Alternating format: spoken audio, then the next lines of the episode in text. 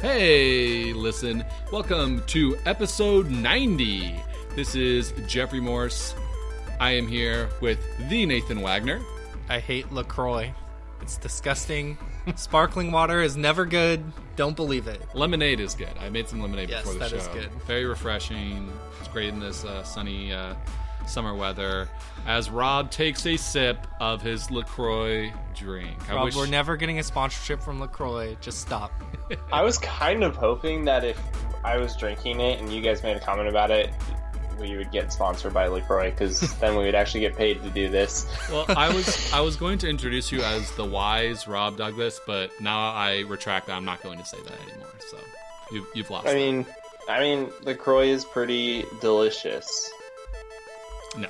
Guys, I'm sorry. We will never be fizzy way. sponsored or have any of those crappy ad reads for as much as Rob is trying to. All right. get Well, we are show. not a soft drink podcast. We are a video games podcast, and we're here to talk uh, about lots of different video game uh, news. And we also have a Would You Rather segment again, returning. Uh, we did that segment uh, a few months ago and had a lot of fun with that. So, uh, jumping straight into our uh, news segment, uh, Cliffy B, otherwise uh, known, or his real name is Cliff Bleszinski, uh, the founder of Epic Games and Unreal uh, Studios. You know, went on to, to make the Unreal Tournament games and uh, the Gears of War uh, original trilogy. Um, he, he has a new game. I think his last game was called Paladins. It was like a hero. No, no, no. shooter, it was. right? Uh, it was. It wasn't Paladins. It was. What was the name of it, Rob? I thought it was Paladins.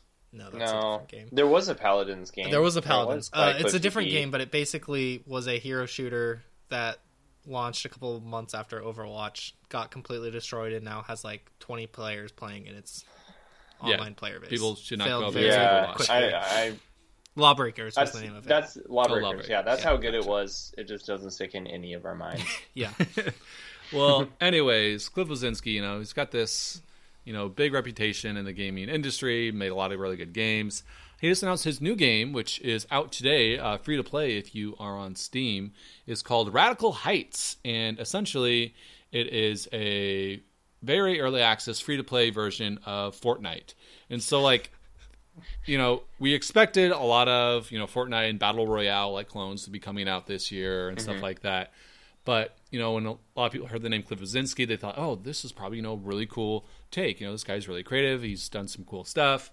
Um, but this is an extremely unpolished game that has like an 80s aesthetic and basically you're like destroying buildings and shooting people and you basically you get cash uh, throughout the world and use that cash to like buy weapons um, but combat is in the worlds look very similar to Fortnite, just not good.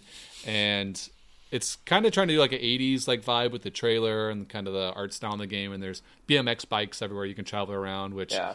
very seems like it might be and fun to mess like, around with. Lots but of pinks and purples. when and- Fortnite is also free to play, I don't see why anyone would waste their time trying this Radical Heights game. And it's very The- mixed reviews on Steam right now. Yeah.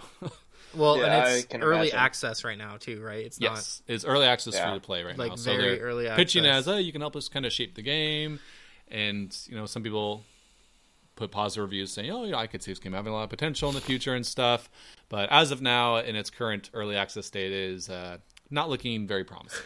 The hilarious thing to me about this is Fortnite was announced in 2011 by Oh, yeah. Cliff Bleszinski when he was still gosh. at Epic Games. I did not know that. Uh, yeah, he so announced basically, it. he took the same idea and went his own way with it. Well, then he left Epic Games like I think in like 2012 or Yeah, something and he's like seen that. all the success, and of he's seen all now. the success of his baby Fortnite being a what you call it. Now he's like, well, crap, I need to get in on that It was my battle idea royale money. place. Yeah, exactly. So you think you oh know the kind of one of the early creators of Fortnite would be able to uh, do this, but uh, yeah, not not looking very good at this time. So I mean, Rob, are you even going to try this? I know you have Steam and free I tend good. to avoid battle royales in general, just because Anything with means- live players. That means I actually have to play with people, but but I mean, just the premise of this, it just sounds like if I'm gonna play a battle royale that's kind of cartoony and is more fun,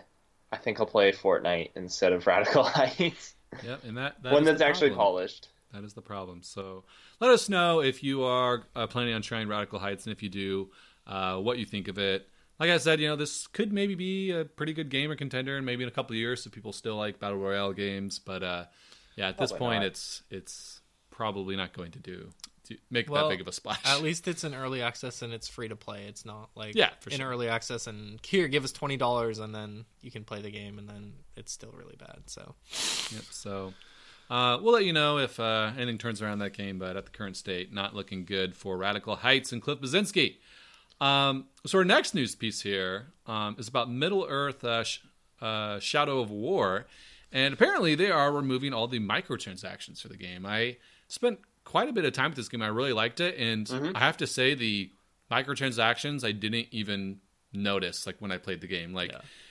You basically you're you're finding different orcs and stuff, and there's like a store Yeah. you can go into and you can buy basically like guaranteed like legendary weapons and like orcs and stuff. I guess to kind of speed up the game and like progress through it quicker, but it was really really hidden away. It never directed me there, and I never felt the need to. Like I always had enough in-game credits to buy things if I wanted to, which I bought two or three, and I'm like, ah, I don't. This feels gross. I'm not going to do it anymore. so like, yeah, and it, I mean it was more about the end game, right? Like yeah, exactly. Yeah. It was once you progress through most of the story, and you just kind of had to take over the whole whole world with just conquests and stuff. So it just kind of sped that process up a Yeah. little bit, yeah, but they're Yeah. taking all of that out. taking all of it out, which I So think is, yeah, it looks like they're good. you can no longer buy gold in the game like May eighth, and then uh, you need to spend all of your gold that you've purchased by July seventeenth. And at that point, gold, war Will chest, and the in-game market will all go away. Okay. So, I mean, I think this is a positive move as far as like you know the the microtransactions has just been such a huge controversy in our video game world lately, and I know uh, Jake was on the show last week and he was talking about how his job is to design microtransactions, yeah, Yeah. but I Those I, are also I see in this free as, to play like games versus sixty. yeah free to play free to Well, play mobile games. The as thing well. about Sh- Shadow of War too was these were microtransactions launching in a sixty dollar AAA single player game. Like this isn't a multiplayer game like Overwatch or something. Like we're paying for you know content that is in a single player game, which we don't see quite as often in the console market. Yeah. So I think- mean- I think that's why I got a lot of negative It's like buying your game and you didn't get it all, or you know, you buy you buy a movie, but you know you can't get the after credit scene unless you pay another fifteen dollars. Like, why isn't Marvel doing this? Um, Goodness. But I, I just, I just see this as a really positive move, and they're talking about like moving back towards, you know, making the Nemesis system the focus of the game, which is why we play Middle Earth, is because the Nemesis system was so awesome. I so I'm gonna be a little bit more cynical, Rob. I know, I like it. I like it. But uh, I think this is two reasons. One, like obviously there's been a huge backlash against microtransactions, like you said, yeah, and so they if they remove the microtransactions from the game, basically the game sold really well when it came out in October. It was the best selling game that month. Um, they've made pretty much most of the money they're going to make off of microtransactions. So now, by removing it, they're not missing out on a ton of money in the future going forward. It game, gets the game back in the headlines, so people are like, "Oh, maybe I can pick it up for discounted price and not have to worry about that." And also, it like gives them goodwill going forward. Like, hey, if we announce the next game and if we hadn't taken out the microtransactions, people might be really worried about that. But now, uh, whenever in Gets two a or three good faith years, back, exactly, hopefully. it gets good Yeah. faith back from the community Okay. in two or three years. Well, I think that is a good point too. That like ninety percent of a game like I think Middle Earth's uh, microtransaction money is going to be made within the first like two or three months, Yeah. probably. Like especially with a single Especially a player game single like that, player with- game, you finish yeah. it, you're done. Yeah. You, it's not like Destiny or Overwatch where you know you're supposed to keep on playing it over and over again, uh, you know, for years. But yeah, I think that's a good point. It's seems like a really easy move to make now that the game's done. Like this isn't like Star Wars Battlefront where like okay, we're pulling microtransactions at the game's launch. Like this is exactly. very very far removed. The game's been out for you know over half a year now. So Yeah, that's true. I, I think that's actually a really good point. I think that yeah, maybe this is like a, a strategic move to set themselves up really well for whatever game they put out next, so that they put microtransactions in that one. regardless regardless of the motives, I think we can all agree this is good. no, we're not. We're not complaining about this for sure. No, Yeah, no, this sure. is definitely good. But So That yeah, is I mean that's good. Um, like I said, I don't think it'll change the game that much, but like you said, gives them good press, good good news. People might pick it up now. Um, so our next news piece is about Spider-Man for the PlayStation 4. The release date is September 7th. So I think that's right about when kind of we were thinking. We were kind of talking about it uh, in our chat Last- group last right week, before yep. they announced. Yeah, Yeah, kind of hoping for that August September uh, uh, re- launch window, and we uh, got September 7th. So I think that is a perfect time uh, Mm-hmm. for this game to come out. It comes out you know before most of the other big fall games. Yep. It's really the the only big like PS4 exclusive uh, coming out. You know, since really Detroit comes out, I think that comes out in May, right? So The end Yeah. of May. Yeah, yeah, so- really the only big PS4 game coming out throughout the whole summer, like really. So um, I think you that's a good time for it. do you see them doing any announcements at E3 or doing anything with this at E E3?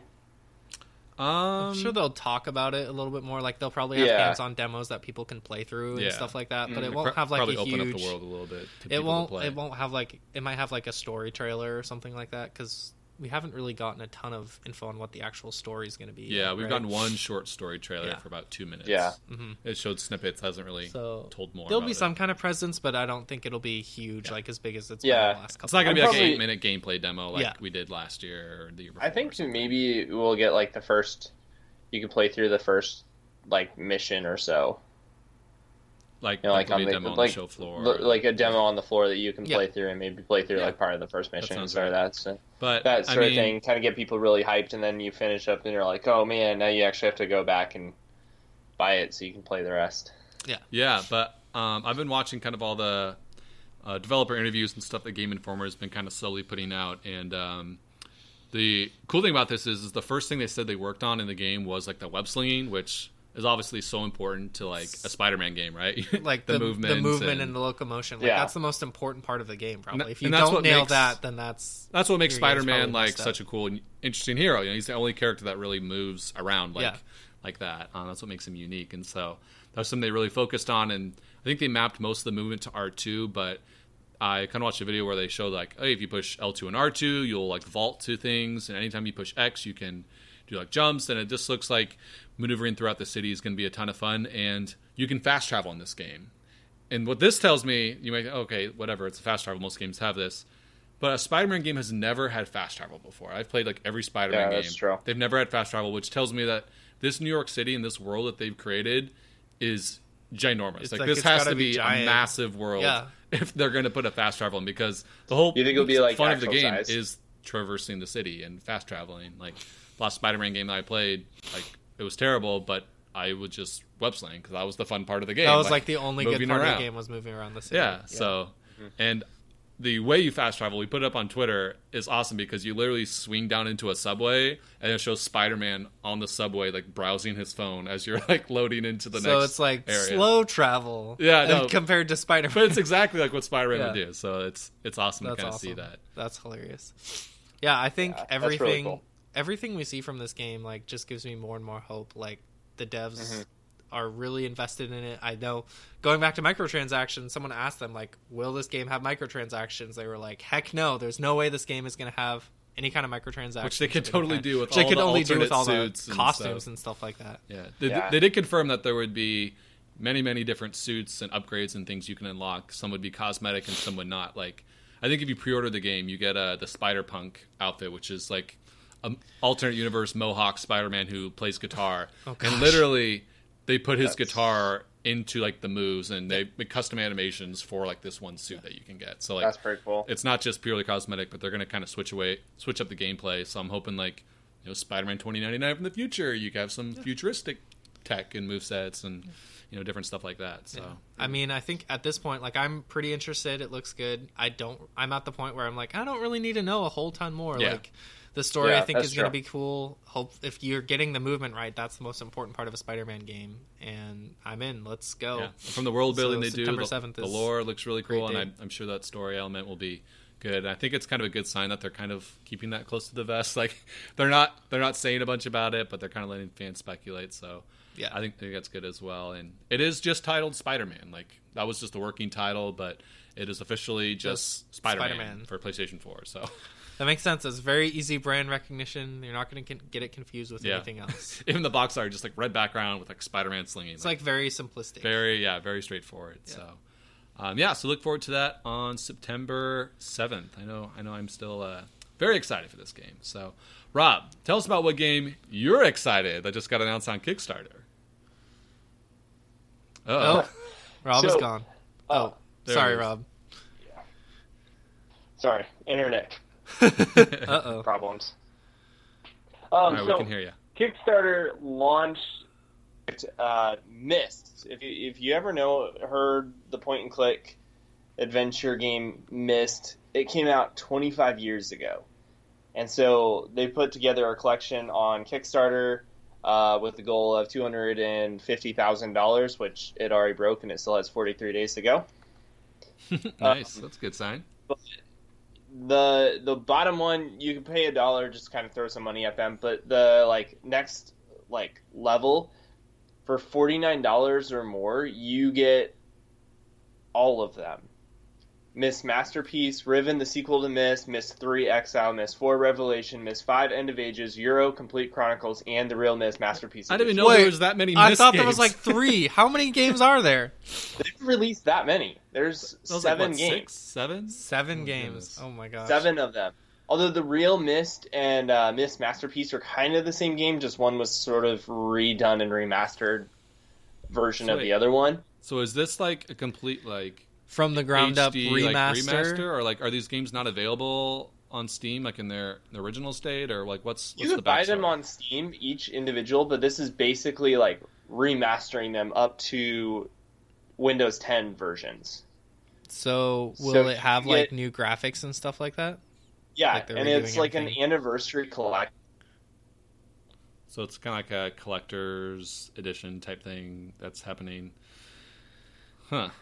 I, I've so, I kind of don't want this because I have very fond memories of the original Myst game back in the day, Mhm.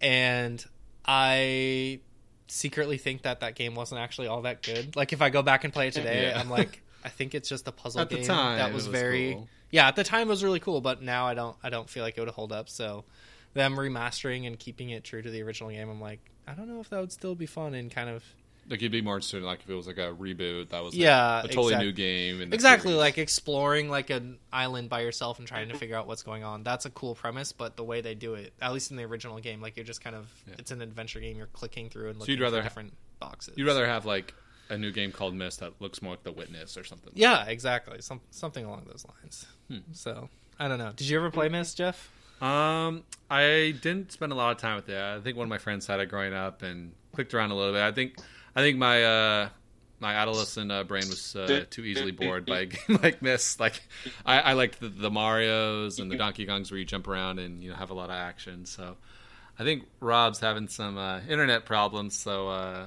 well, he'll hopefully uh, get that figured out Well, and come back in here. exactly. But well, well, well, the show must go on. We'll the show must go on. Continue Um, it with so what we have here. We were talking about Spider Man earlier, Jeff. Yeah. And September 7th, Spider Man's coming out. September is getting really, really crowded now because uh, Activision announced last week that the Spider Man reignited uh, trilogy. Spyro. Spyro. Spyro. excuse me, excuse me. Yeah, Spyro, the reignited trilogy is coming out, and that's going to come out on September 21st for PS4 and Xbox One right now. And Mm-hmm. So another did you- game in September. exactly That people have another really game in- wanting. that people have been wanting like uh activision released the crash bandicoot series basically remastered all Last three year, games yeah. last year and they're doing looks like they're doing a similar thing with spyro does this interest you or excite you at all i played i think spyro 1 like on those were playstation 1 yeah, I the original games. PlayStation. Yep. Um, I think I think it does. Um, I'm not sure if I'll be there right away, but you know they are launching this I think at forty dollars again, which Yeah. is which is really nice. And then just seeing some of like the comparisons, like in like the trailer, just like how much better the world looks and how bad that original Spyro game looked. Like I didn't obviously remember it really looking that kind of old and uh, yeah uh, you know, kind of garish or whatever. But yeah, I, I think this is really, really cool. I've always been interested in the Spyro games, but I never owned a PS1. So yeah. I mean, they're like platformer, 3D kind of collectathon Yeah, exactly. games. Like you're going through big, like unlike like Crash is said it was a platformer. It was more like Yeah. kind of just straight, You're just running running in a straight line Yeah. and jumping on things. But Um, this is more similar, like Crash Band or not Crash Bandicoot, uh, like Banjo Kazooie or something. yeah, like that. that. that's what that's the vibe I kind of get from even watching the trailer. It looks almost like a Jak and Daxter or Banjo Kazooie, maybe even like Donkey Kong 64 type Mm-hmm. game. Um, I think the platform is pretty simple, and the world's like you know pretty simple and com- you know not they're not super complex or anything, but it does look like a game I would enjoy playing. Like Yeah. I mean, I played all the way through Yooka-Laylee last year, and that wasn't the greatest game, but I feel like playing through all through Yeah. the three of these with the polish that they put on there to make it look really nice would would be worth it. I, I wish it was coming to Switch. I will say that. I, I, I, know because there was there was like an announcement like oh it's coming to Switch, but then it got taken down. They're like no, we're not talking about the. We're only talking about like the PS4 and Xbox yeah, One so versions it looks like it'll stuff. So come at a later time. yeah, if it's like any other Switch game, it'll it's coming out, but it'll come out like six months later or something like that. I mean, then- Crash Bandicoot's coming to Switch now, so like Yeah. If they're porting that one, like I don't see why they wouldn't port it makes Spyro total at yeah. at I think point. it makes total sense to to be on Switch as well. So we'll have to see. But yeah. But yeah, I think I think it's good. I know the fans have really been asking for that, and you know I think this is a really really good quality remaster. This isn't you know some quick HD added to the title. Like they're really remaking the game for the ground up, and the assets look really really nice for Spyro. Um, Yeah, so- exactly. And I mean, it, this is being done by the former uh, Skylanders dev, Toys for Bob. Oh, okay. So that's Yeah, the dev they've always had and stuff like that. Some pretty good So- art design and like paid good attention to detail and stuff. So And apparently, they took it. So the original Spyro trilogy was actually made by Insomniac, who's developing Spider-Man now. Oh, seriously? Yeah. I did not know that. Yeah, and so they apparently like Okay, took I'm- it to I'm Insomniac and were like, "Hey, is this kind of true to your original vision? Like, do you think this is okay?" Like, they're not obviously partnering or anything like that, but Insomniac was like, "Yeah, that's awesome." They Like, give them the stamp of yeah, they kind of give them the stamp made of sure approval. it looked good. So Nice. that's cool. What about you, Rob? Are you interested in the Spyro trilogy? oh, Rob's Still gone again. oh no! it's okay. Well, stay tuned to see if Rob comes back. Exactly. Um, so our last news piece here is about the most profitable thing ever created in the history Piece of media mankind. ever. Uh, No, it is not Star Wars. what? It's not. I thought Star Wars made the most money out of anything. It is Grand Theft Auto Five.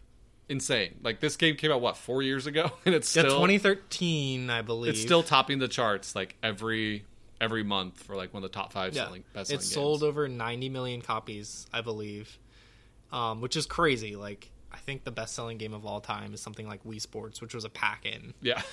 Um, so it sold over 90 million copies, and then like with their Grand Theft Auto Online stuff, they've released a ton of DLC packs, and like, none of them, or like they've all been really good, and people have continued to play that game and put money into that game and stuff like that. So I mean, the fact is that they've made obviously they made a bunch from initial game sales and they're still making money off that, but they're making so much money off microtransactions because they've Yep. supported this game with the GTA Online and they even stopped you know doing DLC, single player DLC because they're like, yeah, everyone wants the the online multiplayer stuff, so we're going to keep adding that and Yep. people just keep going in and spending more time and money in that world and. The fact that it's made more than any other media, like any movie, any video game, like anything ever, is just insane. I know it's ridiculous. It makes me very excited to see what they do with all that money in Red Dead Redemption 2. and Yeah, see- put it to good use. Hopefully, Hopefully, yeah. I mean, Exactly. I don't even see why they would have to make GTA Six at this point. Like, just keep Just keep milking supporting GTA Five. GTA like 5. everyone, keep- Yeah, there's I still mean, people who honestly, haven't bought it. I guess. They'll guess. pro- they probably won't do another one until like the next generation of consoles or something like that. Are you saying maybe. that GTA Five is going to become the new Skyrim? Like just ported yes, to exactly. They'll re-release. I mean, they made the thing about that 90 million is they originally released on like PS3 and Xbox 360, and then a year later, they Yeah. once the new consoles came out, they released the updated version. So I think that's also partly why, because a lot of people bought it twice. Mhm. But still crazy. I have played a little bit, but I've never actually bought it, which is kind of insane. seeing as how there's 90 million units. out there that Just seeing these numbers make you like, okay, what am I missing? I have to Yeah. get this, or are you like, uh, I played I'm it. not at- now. I've played it at, with friends and stuff like that, and I'm like, yeah, it's a fun game. It's just not really my style. And at this point, I'm like, eh, I'm I'm just ready for Red Dead. Red Dead Two. Yeah, I think it's Oh, the perfect companion Yeah. game for most casual fans too. Like if you only picked up a PS4 for like maybe one or two games, like this is an easy other game to have that you could sink hundreds of hours. exactly, into. and you can do so That's much true. different stuff in there. Yeah. Um, so GTA Five, let us know. Do you think it is worthy of being the most profitable media really ever created, and like, do you think uh, Rockstar can ever really top that? So Yeah, that'll be. I, I don't know if that'll be really hard to top. yeah. We will see. All right, well, we're moving into our second segment, and we are going to be asking gaming would you rather questions. And so there will be two different questions, or two different scenarios, and we will just kind of pose the question. We'll have a maybe about a minute or so to debate it, and then we'll all three just kind of say, you know, which which one we would uh, choose here. So I will go ahead and start things out here and say, would you rather in real life fly an Arwing from the Star Fox series? or a Banshee from the Halo series. So, like, would you rather fly around in a spaceship meant for kind of more outer space type battles, or Banshee, which I feel like is more for like planetary? Yeah, it's more planetary defense and stuff like Uh, yeah, that. and both both are really mobile. Um, I, want to say, I don't know which one would win in a fight, but both of these, I think these are the two coolest like space like vehicles I could think of really uh, From video games. in video yeah. games. Yeah. What, what do you guys I think? don't know. Rob, what do you think? I'm all about the Arwing because here's the problem with the Banshee. As we all know from every single Halo campaign that we've ever ever played, or a multiplayer or whatever, you always get pulled out the back. Because if you ride the Banshee, you someone can hold down the B button and uh, hijack it from you. exactly. You're a little more So, secure I mean, inside of the Arwing. I mean, the worst that can happen is you do a barrel roll in an Arwing. So Well, Banshees could kind of barrel roll too. It just was not nearly They as fast. Here's the deal. Banshees, I think, are more agile. Actually, like you can you have better turning radius and stuff like That's that true. with versus. Um, They're a little bit slower, but Yeah, I think they can maneuver. yeah, they can. Like if you're getting in a dogfight, I think I'd rather be in a banshee because I think I could outmaneuver my opponent a little bit easier and lock onto them. But if we're just kind of going for pure whatever, I'm going Arwing because in the best Star Fox game of all time, the Wii U one, you can transform God. into the Chicken Walker. Has Ooh, multiple uses. yeah. You That's can go true, in true. space or, like you said, Yeah. kind of you can just find defense. a planet and go down into it, and then pop into chicken mode and start walking around like a boss. Exactly, exactly. Oh, that's a good point. True, Yeah, true. Um, yeah, I think Arwing R wing would have to be it too. Um, I mean, just being able to do barrel rolls, barrel rolls, so Barrel easy. rolls. You can easily do U turns and all the all the other uh, cool moves in the Arwing. Um, yeah, I'd probably have to go Arwing too. But you do know if you you guys we all chose Arwing, we now have to get our legs amputated from the knee down to uh, prevent uh, the G force from uh, taking all the blood out of our legs, right? oh yeah, What? because in the original Nintendo, That's Star Fox canon. They all have robotic legs from the knee down because the G-force, G-force, uh, like messed with their blood in their system. Oh my gosh! What? Yeah, it's in the original Star Fox Super Nintendo That manual. is so dark. I thought Nintendo was this happy kids company. Oh my Nope. goodness! They've kind of distanced themselves from that in the I last hope couple so. Star Fox games. But if you look on Star Fox 64 and Star Fox for Super Nintendo, all the characters have like shiny metallic legs. That's so creepy. Yep. So uh, say goodbye to your. That's why to their your, uh, kicks to are so real feet. vicious. Never mind. I'm, I want to be a banshee. At least I can have my legs. All right, Rob. What's what's another would you rather you one that you picked for us? All right, so would you rather that your favorite games would all come out on every system, only one system? So basically, think. like Super Smash my Bros. favorite is now game would keep getting on, remastered for every new system. Yeah, well, or more. What I'm thinking with this question is, you can now play Mario Kart and Super Smash Bros. and Zelda on your computer, Xbox One, PS4. So like, there's like almost like no more like exclusive first party exclusives. No, no exclusives, or all your favorite games only come out on one system. Is there more than one system? Like, Yeah, Or is it the one system? The won. Dude, Actually, that's actually that's actually a better one- way to do it.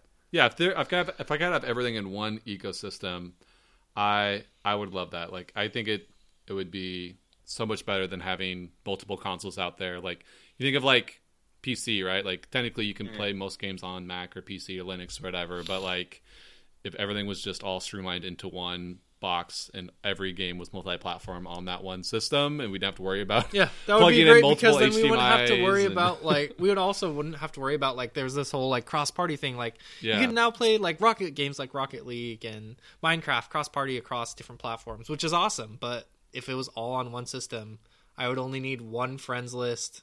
Yeah. You know, I would only Yeah. need to pay one subscription service for whatever online Mm, yeah.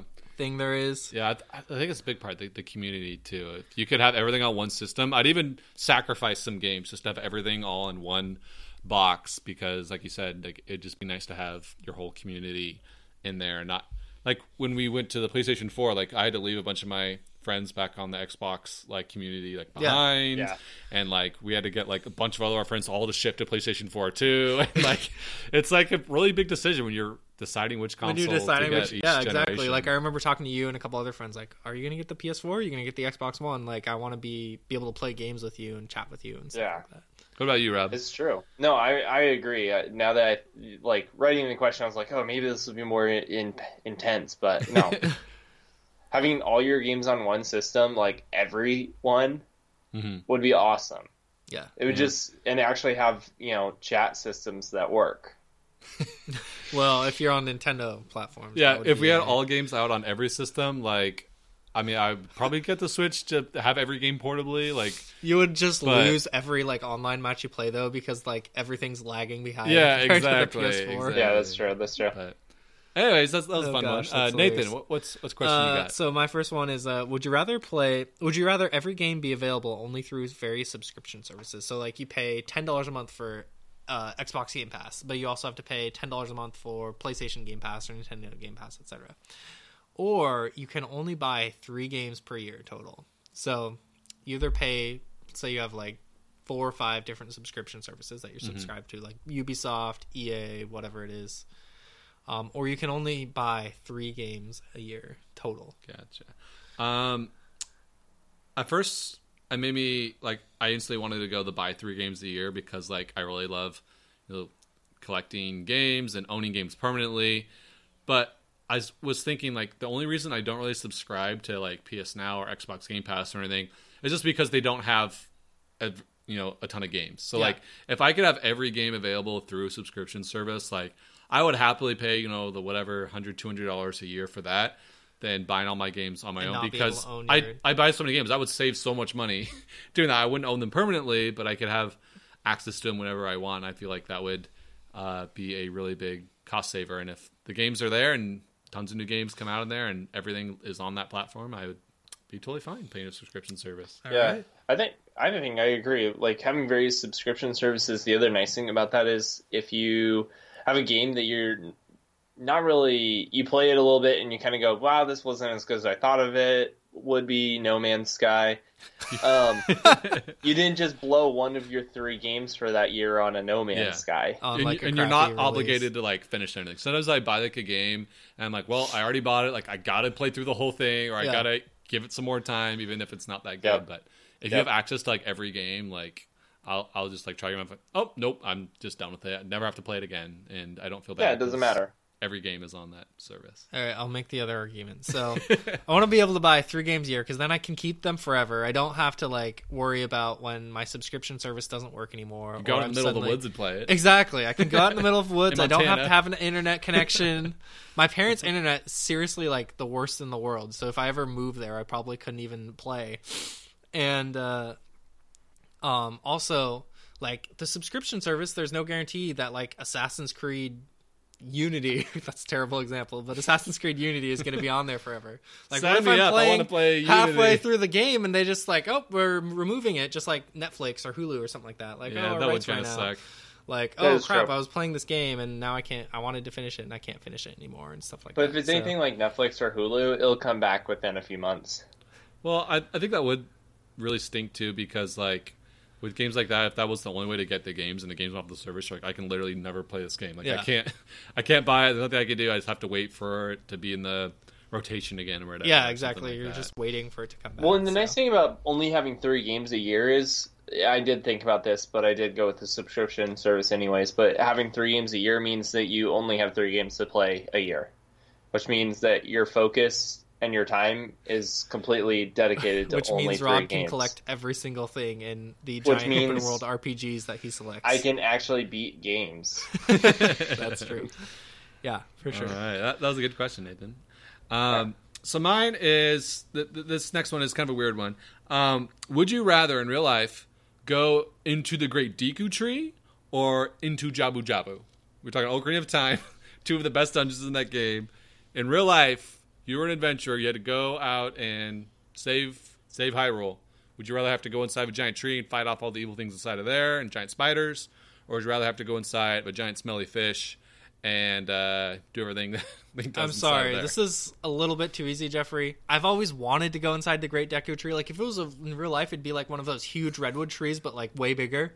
And to be able to go and explore the inside of it, even though there's like kind of creepy green things and stuff like that. Dude, the Skulltulas are terrifying. That would be pretty a cool. Real life Skulltula. Oh my gosh. Okay, yeah, that that would be creepy. But Yeah, at least true. I wouldn't be inside a giant whale's body, like slowly being digested as That's I'm like, No, that's- crap, I that's have to like carry around this fish who thinks she's my fiance and can't do anything Dude, herself. I will avoid. It's- smells terrible probably. This is an easy answer for I me. will avoid Yeah, giant all the way. spiders that are bigger than me, that are shaped like a skull, all day, every day. I will go into the smelly fish and do whatever I have to do inside of that fish to to escape. Plus, I don't know. There's something com- comforting and and you feel safe when you're inside of the fish. Like you you know that you know there's nothing nothing outside there. You can hack away at the inside walls of the stomach. There's nothing you can do, and you know I, I feel like going inside Jabu Jabu is you know a one, once in a lifetime experience. Like who cares? It's just No. a tree.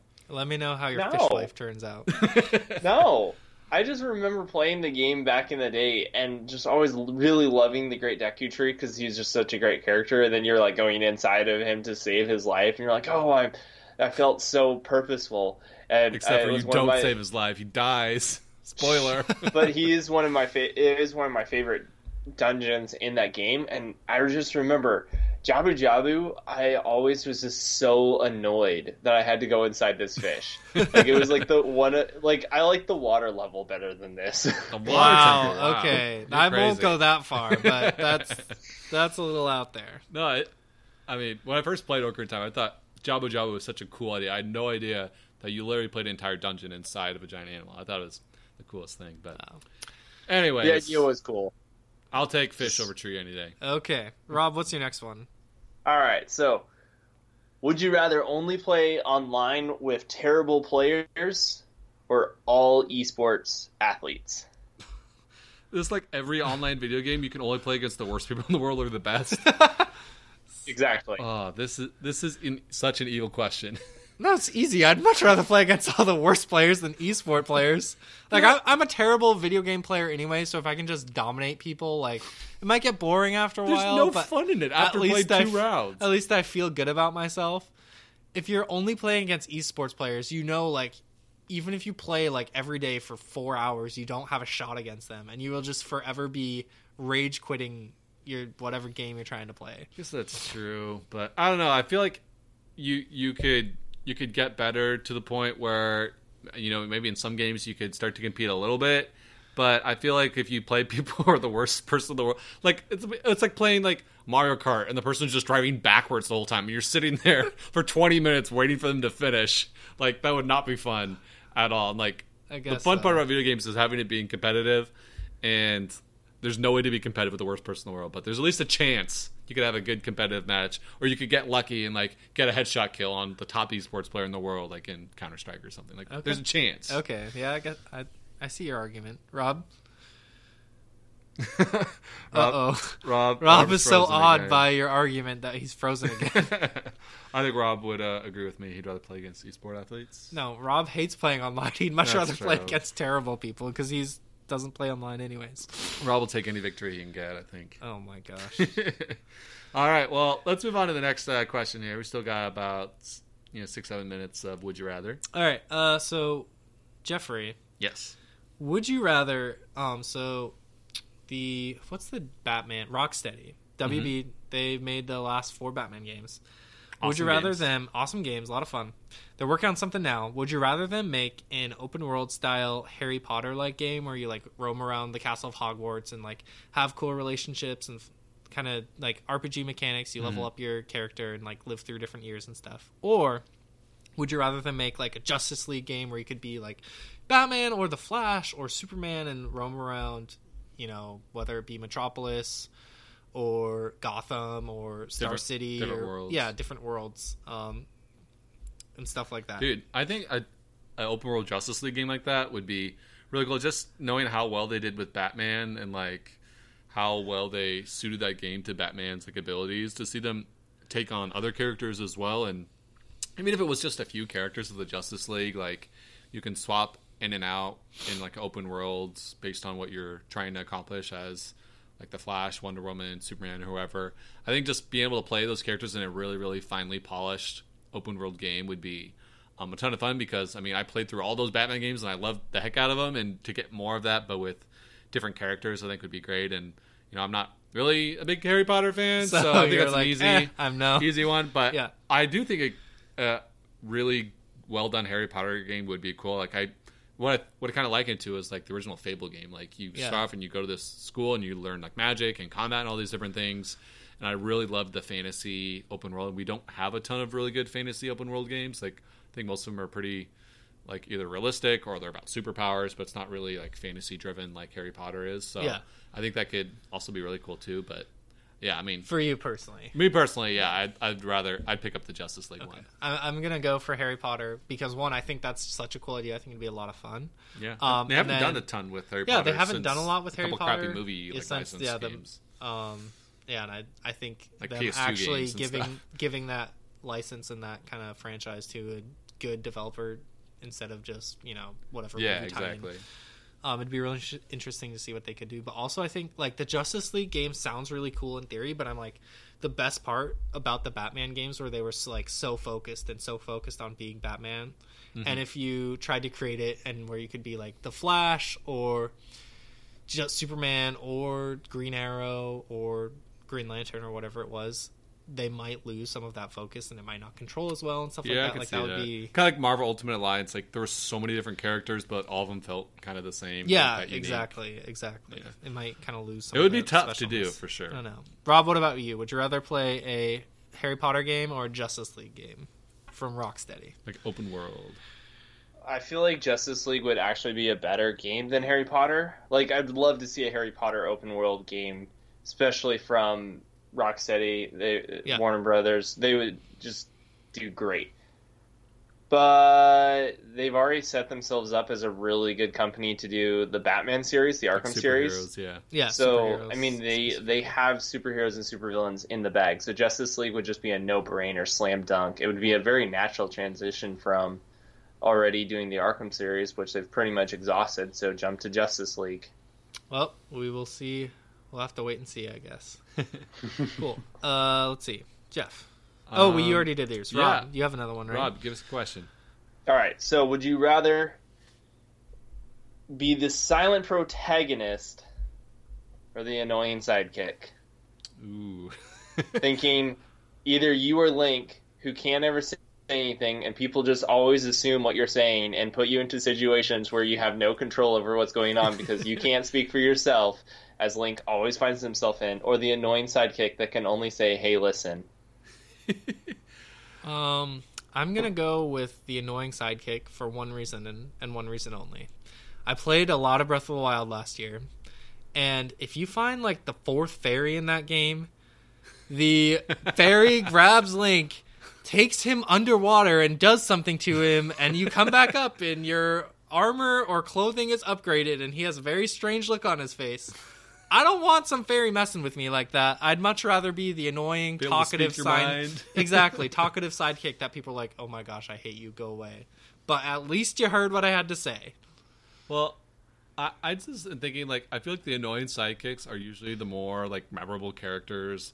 Like, anyways, like Claptrap from yeah, you have Claptrap, you have like Clank and Ratchet and Clank, like you know, obviously like Navi. Like, I mean, our our podcast is named "Hey, Listen" off of that quote. Like, that's how memorable that quote is. So It's true, Yeah, it's I feel true. like being the annoying sidekick would actually be a lot of fun because you could say whatever you want, and your silent protagonist like wouldn't be able to do anything. You could just go around, do whatever you want, and uh, speak your mind and ha- have a lot of fun. While silent protagonist is kind of kind of limited. So yeah, Yeah, I, mean, I'd you literally are manipulating them into saving the world. Yeah, exactly. And You basically are like, "Oh, you can't defend yourself. You can't say anything. So here, we're saving the world." yeah, you don't really have to do any of the hard work. You just spew off whatever you want them to do, and they'll probably go do it. So Like, oh, you died. Guess I got to reincarnate you again. So you would also rather be the annoying sidekick, Rob? Oh yeah, oh yeah, hands down. I Dude. think it would just be like you said. I think it would just be way more fun.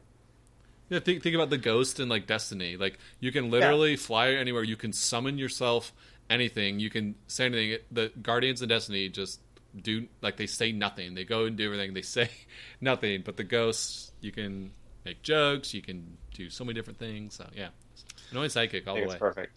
All right. All right. Well, that wraps up our Would You Rather uh, question question uh, segment.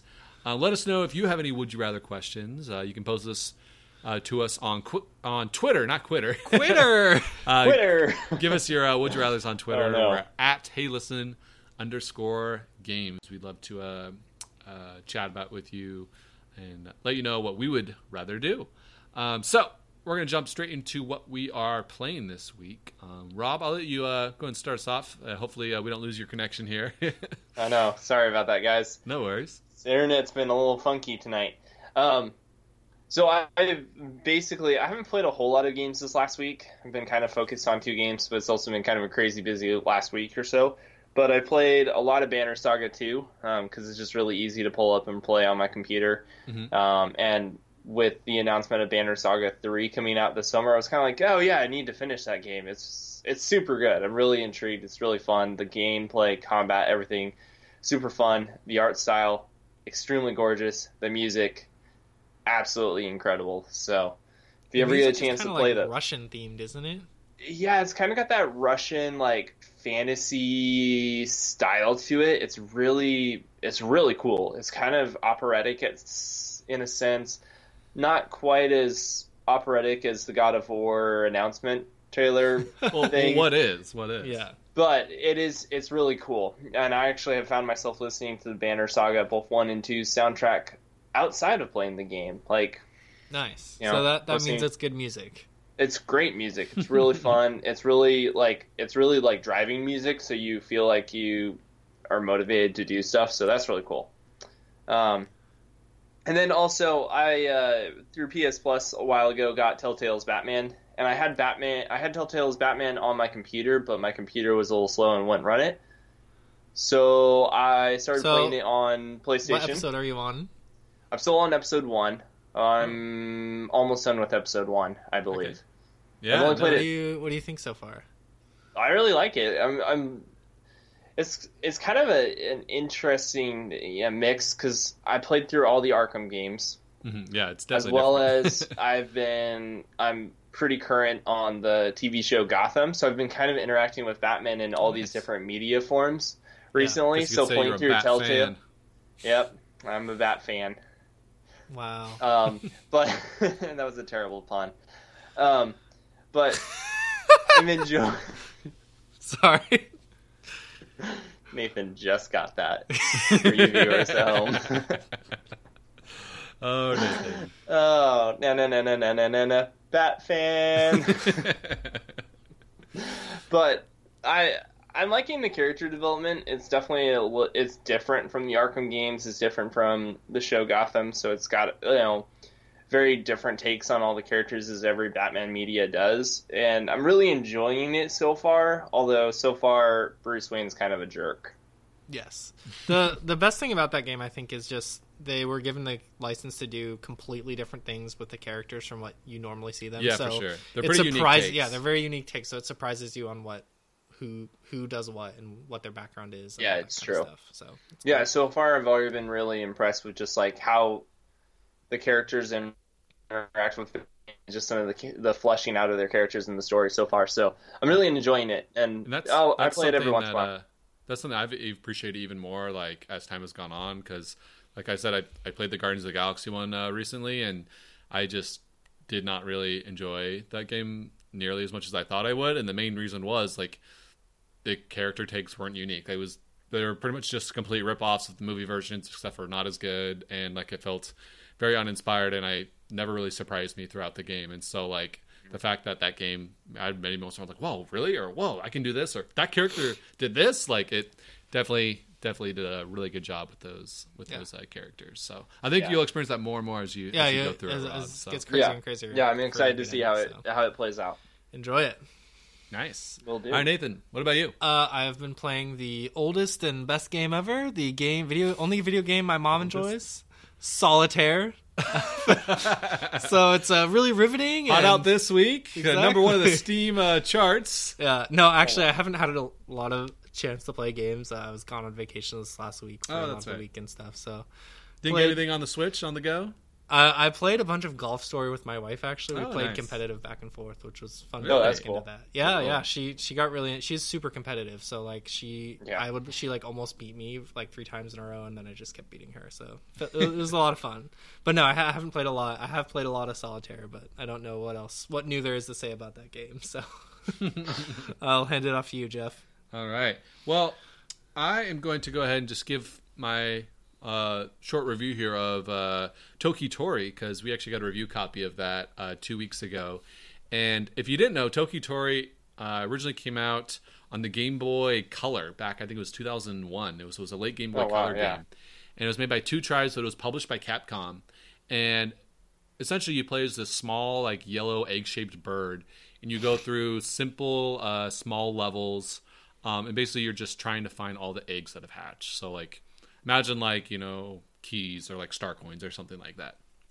And so you're moving around but he's very very limited kind of like captain toad or something like that where Okay. he can't jump he can't run like pretty much you're just moving left and right and you can go up and down ladders. And if you like go off the side like you'll just kind of fall down to whatever's underneath. So like it's very easy to get yourself trapped. And so you have to very carefully plan out your route and go okay i'm going to get this egg first then build a bridge over to this one and over here then that'll be the last one i get because i'd get So trapped after that do you like collect resources? Like you said, you can build you're just you're just like collecting that? an egg and then basically every level gives you different uh, kind of tools to go through so Okay. the first tool you get is like a little bridge that you can build um, in any area so like you can use it to get to a one far away but maybe you have to use that bridge in a different spot and fall down onto that one so you have to kind of find the right spot to use your tools because they're kind of limited um, and so it's really a lot about your tool management and finding out basically the right path. So levels are really almost more like mazes because you're trying to find the correct path to go and everything where you can Oh, grab yeah. all the different eggs without getting yourself stuck or anything like that. So the neat thing about this game is this is a remake of the original Game Boy Color game. So like it's you know all new HD graphics and you know uh, new visuals and stuff. So it looks colorful and bright. Do you Um, feel like it translated well over? yeah, I mean, you can definitely tell it's a simplistic game that probably was a mobile game at some point. Like, you know, it was a Game Boy Color game. Yeah. Um, but the cool thing I like about it is it has a rewind button, which makes it very easy to get into and to um, makes it a lot less frustrating when you're trying to solve puzzles because there'll Oh, be yeah. a point like about 20 minutes in the game where you'll just get on a level and you'll just be like i have no idea how to solve this like i thought i tried every possibility and i got it, but i'm still missing that one egg way over there in the corner i have no idea how to get there and you get really frustrated but you can push the x button at any time and it'll just start rewinding the game and you can stop it at whatever point you want and so like you know, if I'm like, oh, I, I did everything right, I just needed to save uh, one of my bridges to get to this egg, you can just push X and it'll go all the way back to where you used the bridge in the wrong spot. Then you can just continue from there. So it's not like, oh, I messed up. I'm just going to restart the whole level, you know, go Yeah. back to, you know, the very beginning. So that is really nice. You can kind of rewind um, time. And even if you like die, like you fall off an edge or you hit by an enemy, like you can just choose to rewind instead of restart. So just go back to right before you hit the enemy. So it does make it a little more forgiving, which is nice. But um, yeah, I think there's about eight different tools that you get, and so like every world okay. kind of themes around different ones, and it kind of introduces the tools in a kind of a short tutorial level, and then the, the levels get harder throughout the world. But Mm. um, yeah, I think it's a lot of fun. The game's only four ninety nine on the eShop, and so Oh, like nice. So this is cheap. yeah a really cheap game. If you're looking for a you know puzzle game on the Switch, I'd s- I'd recommend this just because it's five bucks. Like it cost you what like a coffee like to get Yeah. this game, and it's um, Yeah. pretty fun. It it's not a ton of content. I think there's about 40, 40 to 60 levels with all the bonus unlockable ones. So not a ton of That's levels, still but that's still quite a bit for uh, yeah, for a small Boy smaller Color game like that, yeah, for for sure. And I think most yeah. of the levels are all based off the original game. Like it's just pretty much a new coat of paint, and it's a little. I think there's more tutorials and kind of explains things a little bit more, which is nice in today. But um, yeah. Yeah. it's def- definitely a definitely a fun game if you enjoy kind of like uh, you know, kind of brain teasers and puzzles. Like the one thing I liked about this game on the Switch is when I get frustrated, I'd put it in sleep mode. I'd pick it up later, at a different point in the day, and usually just from taking that break and having a new perspective, I could go and oh, I can't believe I didn't see this earlier, and you Yeah. could you could solve it, which is really nice. So. Yeah, overall, Toki Tori is a neat puzzle solving game with simple yet head scratching puzzles, and it's uh, a good value. So definitely check it out if you are interested in those type of games. I think Sweet. the only other game I've really played like this was the Mario vs Donkey Kong series. Well, okay, yeah, I can. Sounds Yeah. very similar. kind of like that, where you have to kind of very carefully plan out where you where you sign your characters and stuff. But yeah, so Yeah. that is Toki Tori, and I think Toki Tori Two Plus is also out in the Switch. I think that one costs 10, 15 bucks, so it's a little bit more.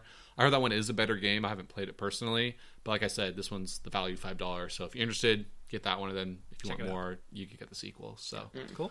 yeah. Um, other than Toki Tori, I beat Doom this week, which was a lot of fun. Oh, The yeah. final boss is insane, and it was really challenging. It took me took me about a half hour to beat the final boss, which was Wow, that's which good was good. for- Yeah, you don't see hard bosses in games very often anymore. So that was that was a lot of fun. I really enjoyed um, playing all the way through that game, and I didn't really explore it much, but there's a feature in that game called Snap Map, and it's basically custom community created maps and story missions that you play.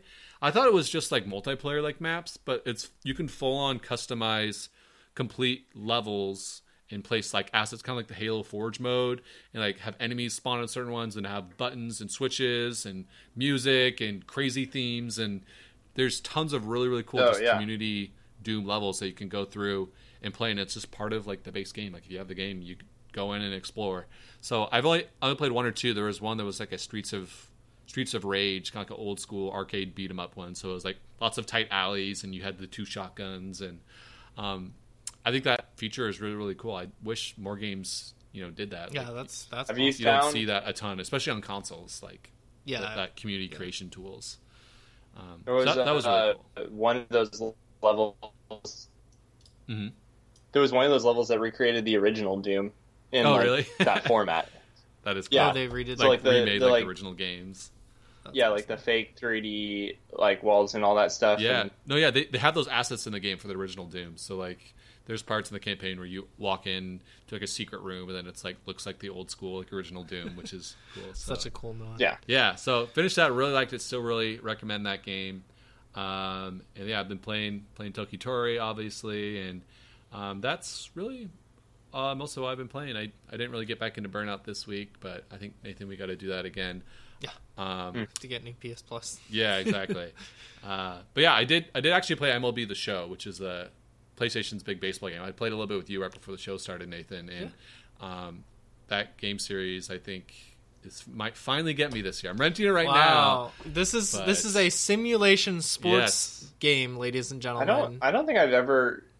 Do you own any simulation sports games? No, no. I, I mean, my brother always bought them growing up, so I'd play them every once in a while, like FIFA Yeah. and Madden and stuff. But yeah, I don't really think I've ever really bought a simulation sport game before, and I've kind of got baseball fever now because baseball just started. You know, I'm excited, you know, for the season and stuff. But I think it's just a really, uh, really well made game with like the character models and you know getting the characters to look and perform the way they actually do in real life and the stadiums and yeah, just a lot of fun. Yeah, most The real question Sony is, can you start fights? yeah, yeah. No, there's there's a ton of depth in there too. I've hardly even like cracked the surface on all the different modes and options to that you can do in that game. But Cool. Good to hear. It's good. yeah, it's a lot of Yeah. fun. I'm having fun playing it with people. So, anyways, um, that is our show this week. Thank you so much for uh, tuning in. We will leave you with the Strider Hiryu opening theme from the NES game Strider. Have a great week, everyone. See ya. See ya.